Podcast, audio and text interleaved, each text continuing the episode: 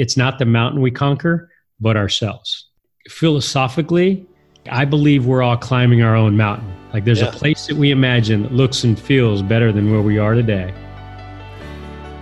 Welcome to the Outperform Podcast. My name is Scott Welle. I'm an author, speaker, and the founder of Outperform the Norm, a global movement that helps people achieve peak performance in their personal and professional lives.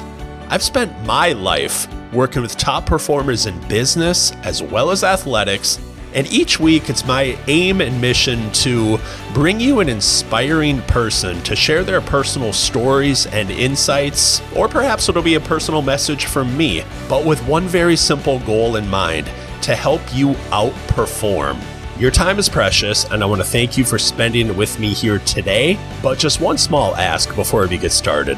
If you find value from this podcast, the greatest way that you could possibly thank me would be to head on over to iTunes or whatever your favorite podcast platform happens to be and give it a five star review. Also, share it with somebody that you know that you would like to help outperform so we can all grow this movement together and strive to make the world a healthier, happier, higher performing place. Once again, thank you for being here, and without further ado, let's get started. Bobby, welcome to the podcast. All hail the underdog, Scott. Happy to be here, man. so I got to ask because you you've said that to me a, few times already. And this normally I ask a different first question, but you do always say "hail the underdog." So mm-hmm. tell me why that is something that you sign off with on emails, and you said to me a number of times. Well, I'm a champion for the underdog. I mean, I've been one most of my life, and at the same time, I've refused to believe it, and I believe in most of our hearts like we have more potential than we realize. And like I'm an effort guy too. You know, I watch. You should see my annual NCAA bracket. It looks like my daughter filled it out, Scott. So I like I, I just can't resist a great underdog story, and yeah, that's that's who you'll find me rooting for, right in the front row. I love it. Nice. Uh, so, why don't we get back to the first question that I do typically always ask guests, which is how do you define outperforming in your life and what does it mean for you to outperform? Well, for me, it means answering what I believe is hands down one of the most important questions that we'll ever answer in our story. And that is, hey, who am I becoming? And when you become the person that you imagine inside, like imagine the possibilities when we all did that. And yeah, for so for me, it's like having that desire be so strong that you tie your actions to it and you're willing to go through whatever discomfort and struggle and pain to get to it. You know, it's like kind of kind of fits into that underdog mindset that I have. And like I've seen so many great people when they finally boil down to it, it's like, I can do it. Like I really think I can do it. So, what do you think holds pe- holds, let's say, more people back from doing that? Because I think, I mean, especially when I speak to different groups, I, I will sometimes, based on uh, what aspect of leadership I'm talking about, I, I will actually advocate that they go back to almost their childhood when all of our imaginations ran wild. You know, we all thought that we could be the next uh, NBA basketball player. We could be, uh, you know, we could land on the moon. We could be a great scientist. We could be these different things. And then at some point, we quote unquote grow up. And I feel like we turn that part of our imagination off and stop listening to maybe that inner voice that tells us we are actually capable of becoming something more than we are. So, how do you start people with that, and what do you think holds them back from doing that? Well, my opinion, and I'll tell you what held me back. So, my opinion, my favorite quote, I'm gonna I'm gonna start it with that. Like my hands down favorite quote is "It's not the mountain we conquer, but ourselves," by Sir Edmund Hillary. And like philosophically, like I believe we're all climbing our own mountain. Like there's yeah. a place that we imagine that looks and feels better than where we are today. And at the same time, like as a human animal, we struggle living in the present, right? Like we dwell on the past and we dream about the future. Mm-hmm. But it's where we are today on the mountain that matters. And doing everything that you need to do and put one foot in the other. Like I, I think most people, Scott, like they know what to do. They just don't always do what they know. And I fell victim to that.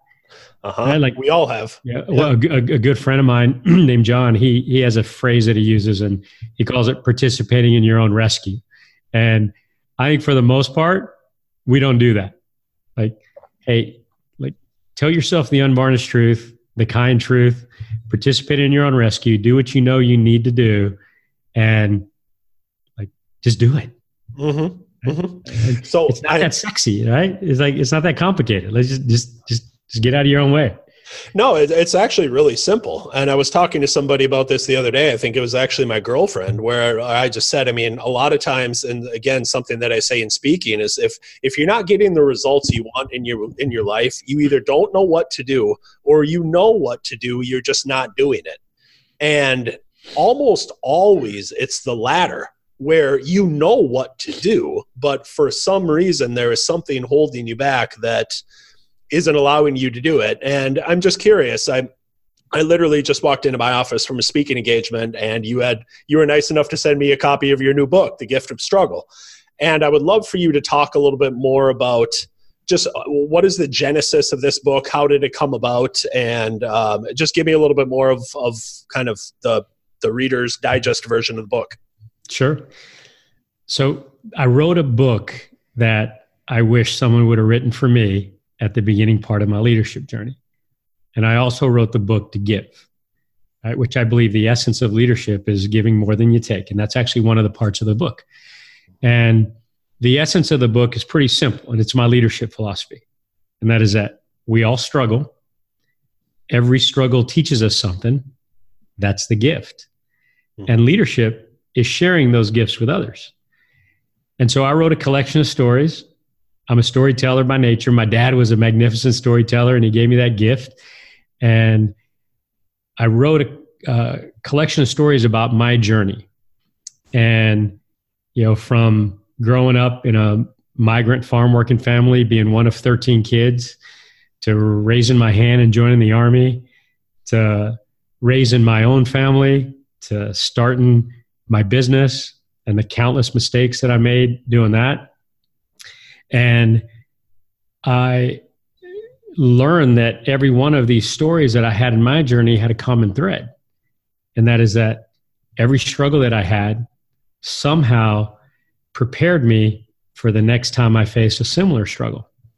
And for a, you know, I was very fortunate at, at a very young age.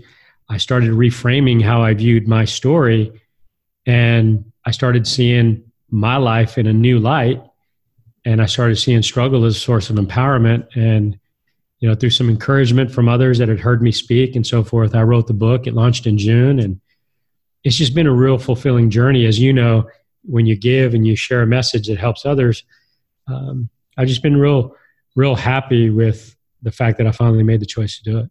Yeah, congratulations on that. Thank you. Really, I mean, writing a book is it's a huge task. And i think a lot of our books are written because we just we say i wish someone would have told me this at, at some point. And then to be able to actually put that down on paper where you can give that gift to others i think is a powerful thing.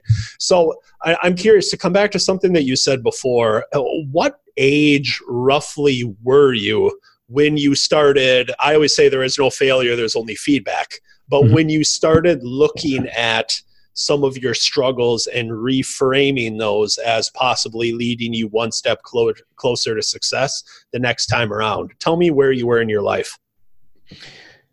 So, I'm going to tell you a couple of short stories, and I think it'll bring to life the essence of what, what you asked me. Awesome. So, when I was 17, Scott, uh, my brother and I, we were on a return trip home from a basketball game. And along the way, we stopped for dinner, and everybody unloaded off the bus except for me and my brother Ed. At that point in our family story, we didn't have the means to play sports and afford dinner. It's just the way things were for us. And we were well accustomed to being on that bus. And a few moments after the team unloaded, one of the dads of the other player steps on board the bus. And he walked towards the back and he razzed me a little bit because Ed had outscored me that night. He's a better hoops player than I was. And then he said something to me that I will always remember. Bobby, it would make me very happy if you would allow me to buy you boys dinner so that you can join the rest of the team. Nobody else has to know. All you have to do to thank me is do the same thing for another great kid just like you on this bus. And I will never forget how I felt in that moment, Scott. Like I had this wave of gratitude come over me that's still hard for me to explain to this day. Mm-hmm. And although, like, I'm 17 years old, I had no idea what I was going to do in my life. But when I stepped off that bus, regardless of what I chose to do, I knew why. I would somehow, some way, figure out a way to create something that would allow me to pay forward that kind act to other kids like me who were born on the wrong side of the opportunity divide. And so that moment became this invisible force that drove me. It gave me purpose. However, I mean, I'm a normal 17 year old kid, right? Mm-hmm. Clueless. My frontal lobe wasn't very developed yet. And uh, all I knew is that a year from then, I was going to join the army and, you know, raise my hand and take the oath, which I'm very fortunate that I did. And about three weeks into basic training, a year from that moment, I mean, it's about 11:30 at night, and I'm polishing my boots by flashlight. And all around me, I could hear my fellow soldiers complaining about the night that had no end in sight, and the morning that was going to come way too soon. And I remember thinking to myself, it's like, I've been waking up in the wee hours of the morning since I was, you know, in grade school, working in the fields 10 hours a day. It's like, okay, now I have to wake up at 4:30. Big deal. Like I've been without any material comfort, had very little free time growing up. I'd been asked to leave the table just because of the color of my skin. And so I remember for the first time in my life thinking, there's nothing they can say or do to me that I haven't somehow, some way faced. And for the first time in my life, I started seeing my story differently. And I started reframing what those struggles had taught me. And I simply was like, hey, maybe this was part of the plan. Like maybe this is what life has been preparing me for. And that's where I started really developing my leadership philosophy and how I viewed struggle. And that's carried me through following chapters uh, of my journey, you know, my professional career and my entrepreneurial career. Mm-hmm. So I was very blessed that, you know, now I viewed that part of my story as something that was preparing me for, you know, future chapters. So, how do you help others adopt that same mindset? because I have to be honest, I've been there before, and I assume everybody that's listening or watching this has as well, where something doesn't go right, or maybe you weren't born with all of the the great circumstances as someone else and for lack of a better term you're kind of throwing yourself the pity party and you're saying why is this so hard why why am i struggling so much with this why aren't things better why don't i have this why wasn't i born with the other thing is there a starting point or how do you get people to reframe that in the way that you do well, I'm human too, Scott. Like I have those days. We, right? all, we all are, have yes. right? you know, we all bleed, you know, burp, all that stuff, right? So mm-hmm. you know, we're all human. And you know, that's part of the message of my book too, is like, hey, look, like like we all struggle. And when you have those days, you, you have to surround yourself with people that are going to tell you the kind truth and encourage you and so forth. But like I personally believe that the need for compassionate leadership's never been greater. And you know, I wrote the book because often as I was growing in my leadership journey, I was learning from leaders, both in the organizations that I was in and and uh, outside people that I was studying, and leaders were more interested in being right versus doing what's right, and it was an or for them versus an and. Right? And so I'm going to get to the heart of your question here in a second, right? So be, being a student of leadership and growing like like like like you have in the way that you help people i think first and foremost uh, it's the the habits and the routines that we that i've been fortunate to create over the years like just this like this morning like i i start my day with gratitude and i keep a gratitude journal and you know too often i think it's those habits that we develop as we get through our struggles and reflect on them and build over time. Like we don't, if you don't do those consistently, you're not going to get through those peaks and valleys. Those valleys are going to come, mm-hmm. right? Inevitable, right? But it's like, is that habit and routine strong enough to get you through them when that lull hits? And we can self assess that on our own. Mm-hmm.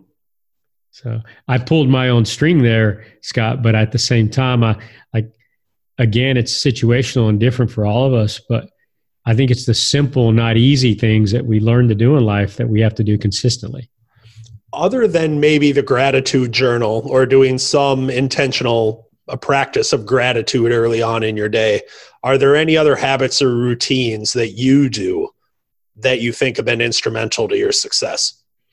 I, I do, and you know, I wrote a chapter in the book around one of my mentors, Dr. Joe, and he taught me at a very early stage in my leadership journey. I met him in the late 90s. And Dr. Joe taught me very early on that you're not allowed to change anyone until you change yourself.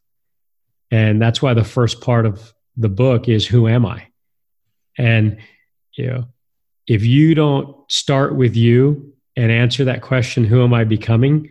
And build routines around that, then yeah, it's whoever you, whatever you envision on that summit of your mountain, it's not it's not going to happen. Mm-hmm, mm-hmm. And yeah, so aside from gratitude, I'm a student of application, like a real student. Mm-hmm. For example, when I get a book, I'll read it front to back once. I will, and I'll resist the temptation to pick up my highlighter or pen, and then I'll go back and I'll read it a second time. And in that second review, I'll highlight something that really resonated that complemented one of my strengths. And then right next to it, I will write down exactly how I'm going to apply it because that's where the magic happens. Mm-hmm. Mm-hmm. Right? So, a routine that's helped me get through is the routine of repetition and always refreshing myself on things that I study. Okay. So, I hate to press you on this, Bobby, no, but please. the bottom line is the norm does information, outperformers do implementation. So I'm going to press you a little bit. And other than gratitude, I want to know some of the things that you do daily or weekly as far as your habits and routines that you think have been instrumental to your success. Yeah. Okay. Perfect. Yeah. Um, I'm very selective about what I say yes to. So I'm uh, my routines. I'm time blocking. I time block very intentionally. Mm-hmm. Right, so, first and foremost, I look at my calendar. I understand that no is not a four letter word, and I'm very intentional about time blocking. Right. So, that happens on a weekly basis. Mm-hmm. You know, another th- other things that I do on a weekly and uh, daily basis is I take technology fast. Right. So, I shut myself off to technology, the temptation of the phone, and I focus on answering the single most important question what is it that I and only I can do? And I make sure that my time blocks align to that one thing or to those intentional blocks. So those are a couple of examples, right? And I'm I'm very very comfortable with the word no. Well, you have to be. I mean, I also see that you're CEO of the Populus Group, uh, which we talked a little bit about offline, but I haven't even gotten to it yet. Mm-hmm. Uh, tell the audience a little bit about what that is and what you do professionally, because you're doing big things. well, I've been very blessed, and I'm grateful for it. You know, Populus Group, Latin for people. Uh, we're a community of passionate, egoless climbers building something bigger than ourselves. We're bringing that bus story to life. That's the purpose of the organization. You know, at our core, we believe that everyone deserves an opportunity to succeed. We're relentless about our culture. We fierce, fiercely protect it. And, you know, the problem we solve for the world is we help organizations better manage their non permanent workforce. So we're an HR services firm that helps organizations better manage the employees in their company that aren't permanent. And there's a raging war for talent out there, and a lot of organizations have a big population of permanent employees, but then a large population of non-permanent employees. And that's sure. a confusing, you know, ball of yarn for them to untangle. And you know, we simply help them untangle it and and make sense of it all and do it in a more efficient manner. Yeah. And you've been doing that since 2002, you told me, right? Yeah, it started in 2002. I got into the industry by accident in the uh, early 90s. And, you know, I learned the recruiting industry with a great organization that gave me more responsibility than I was ready for. And, you know, in 2002, I had an opportunity to, you know, start this organization with a couple of uh, good friends of mine. And man, I, I call the first five years the most fun I'd ever want to have again, Scott. Man, you named the mistake, I made it. hey, we all do that when we're first launching our own business. Undoubtedly. Yeah. so and, our birthday is coming up on September 9th. And, uh, you know, I have a routine. This, again, like every year, I ceremoniously read our business plan, the original one, on our birthday. And I'm here to tell you, it is the best comic book ever written. I'm sure. There's not a thing in it that came to life. And yeah. I do that because it keeps me humble, it keeps me perspective. Mm-hmm. Crazy. So I know one of our conversations offline was you being a student of your craft and really learning from a lot of different leaders. And I'm just curious, who are some of the leaders in your life? And they can either be big names that the audience, sure. uh, you know, has heard of or otherwise. But who have been some of the most influential leaders that you've learned from? So, I mean, aside from family and you know some uh, some good mentors that I had there, uh, I'm a student of Patrick Lencioni's work, and you know, Patrick has really helped me build an organization that's focused on health, and you know, his work has helped me build a very intentional culture that has, in a sense, helped me build the single most important asset that I believe any entrepreneur will ever own, and that is trust. Mm-hmm. And you know, so I've been a student of his work. Um, you know, initially I simply studied his books and was very clumsy about applying his lessons. And I eventually, you know, I met him, and he learned quickly how fierce of a student I'd been um, about his work. And you know, I'm a big advocate for the work that he does, and I, I believe organizations who really want to build an intentional culture in a healthy organization need his work. Yeah. So tell me what that looks like within your organization because you brought up health, you brought up trust. Mm-hmm. So yeah. talk to me about a, a, couple of those things in either of those areas that um, you feel like you do particularly well with the Populus Group.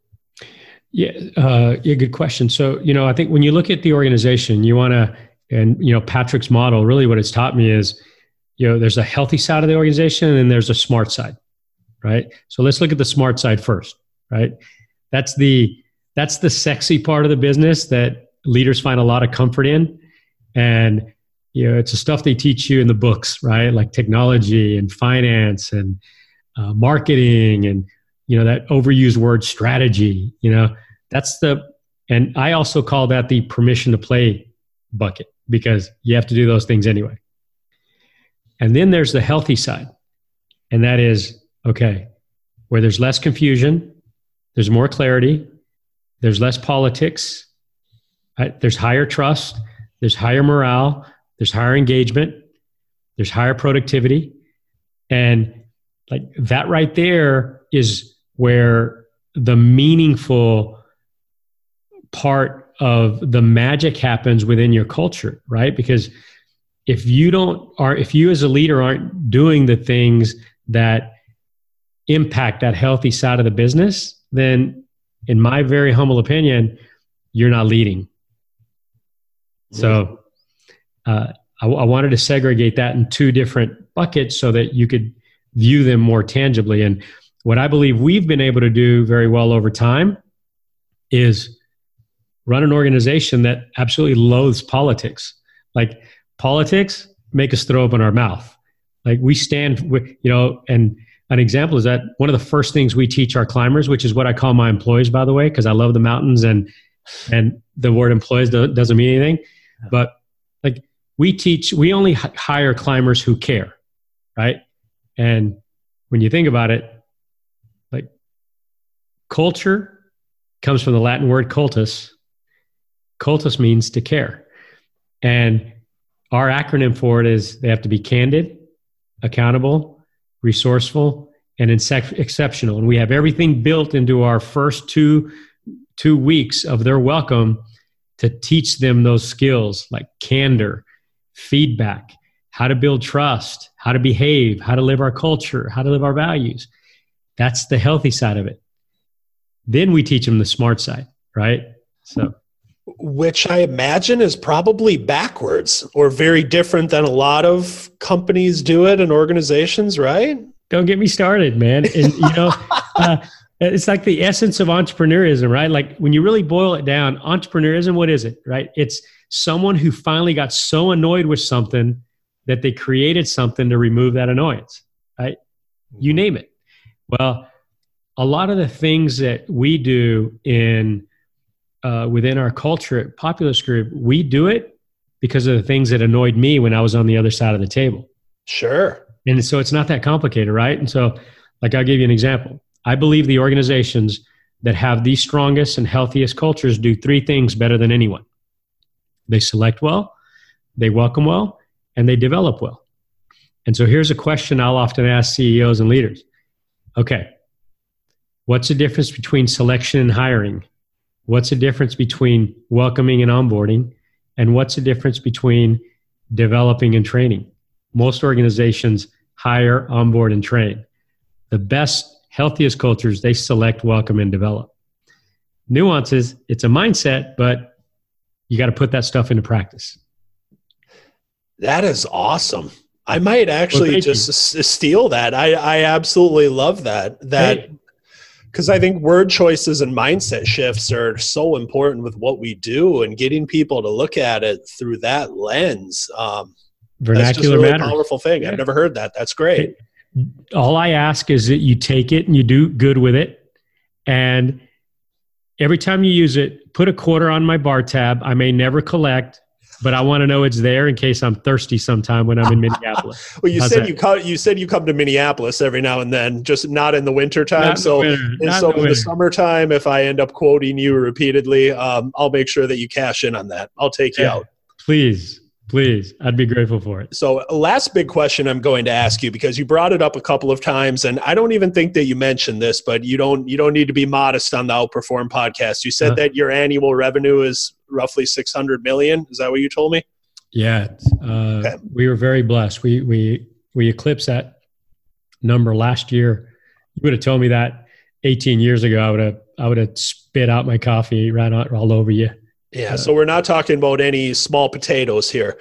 And you've brought up a number of times all of the mistakes that you've made along the way, and I'm sure you're probably still making some. If you could narrow that down to, let's say, three or less, as far as some of the biggest mistakes and what you've learned from them in growing a 600 plus million dollar business, what would those be? Perfect. I'm going to start with one of my biggest ones. Remember that bus story I told you uh, sure. a few minutes back? Yeah. That story was raging like an inferno inside of me. And I didn't share it with my company until like year nine or 10. So, biggest mistake number one is do the people you lead know the story that drives you, the story that gives you purpose? And when I finally developed the courage and developed that you know that learn that vulnerability is a, a, critical skill of leadership. Checkmate it transformed my company into a community. All right so that's one big one. Um, the second big one is i didn't share what i imagined and that is uh, in the book i write a story about uh, a road trip i took with my wife right before we started my company. And with her i shared with her the culture that i wanted to create again, I didn't share that with anybody. Somehow, my knucklehead entrepreneurial nonsense thought that the people that were giving me their time, their energy, and making a sacrifice away from being from their family would somehow figure it out through my intensity. Again, I didn't clearly define my culture and exactly what it meant to be a climber at Populus Group. Once I did, checkmate. The people you lead can't help you unless they know what you're trying to build. So there's another one. Uh, and then, uh, you know, another big one is, um, you know, uh, I'm going to go back to those three that I highlighted, right? You know, the select, welcome, and develop. It's like, like I've always intuitively flipped over the resume. Like I ceremoniously, anytime I interview someone, I ceremoniously take the resume and I flip it over, which is counterintuitive given I'm kind of in the resume business, right? Yeah. And uh, and when we were getting to that second phase of our growth, you know, I call the first five years I never, uh, the most fun I never want to have again. That second era, I call it the holy bleep era. Insert your favorite word. Scott, a big mistake that I made is I stopped flipping over the resume, right? I, and that's a difference between selection and hiring, right?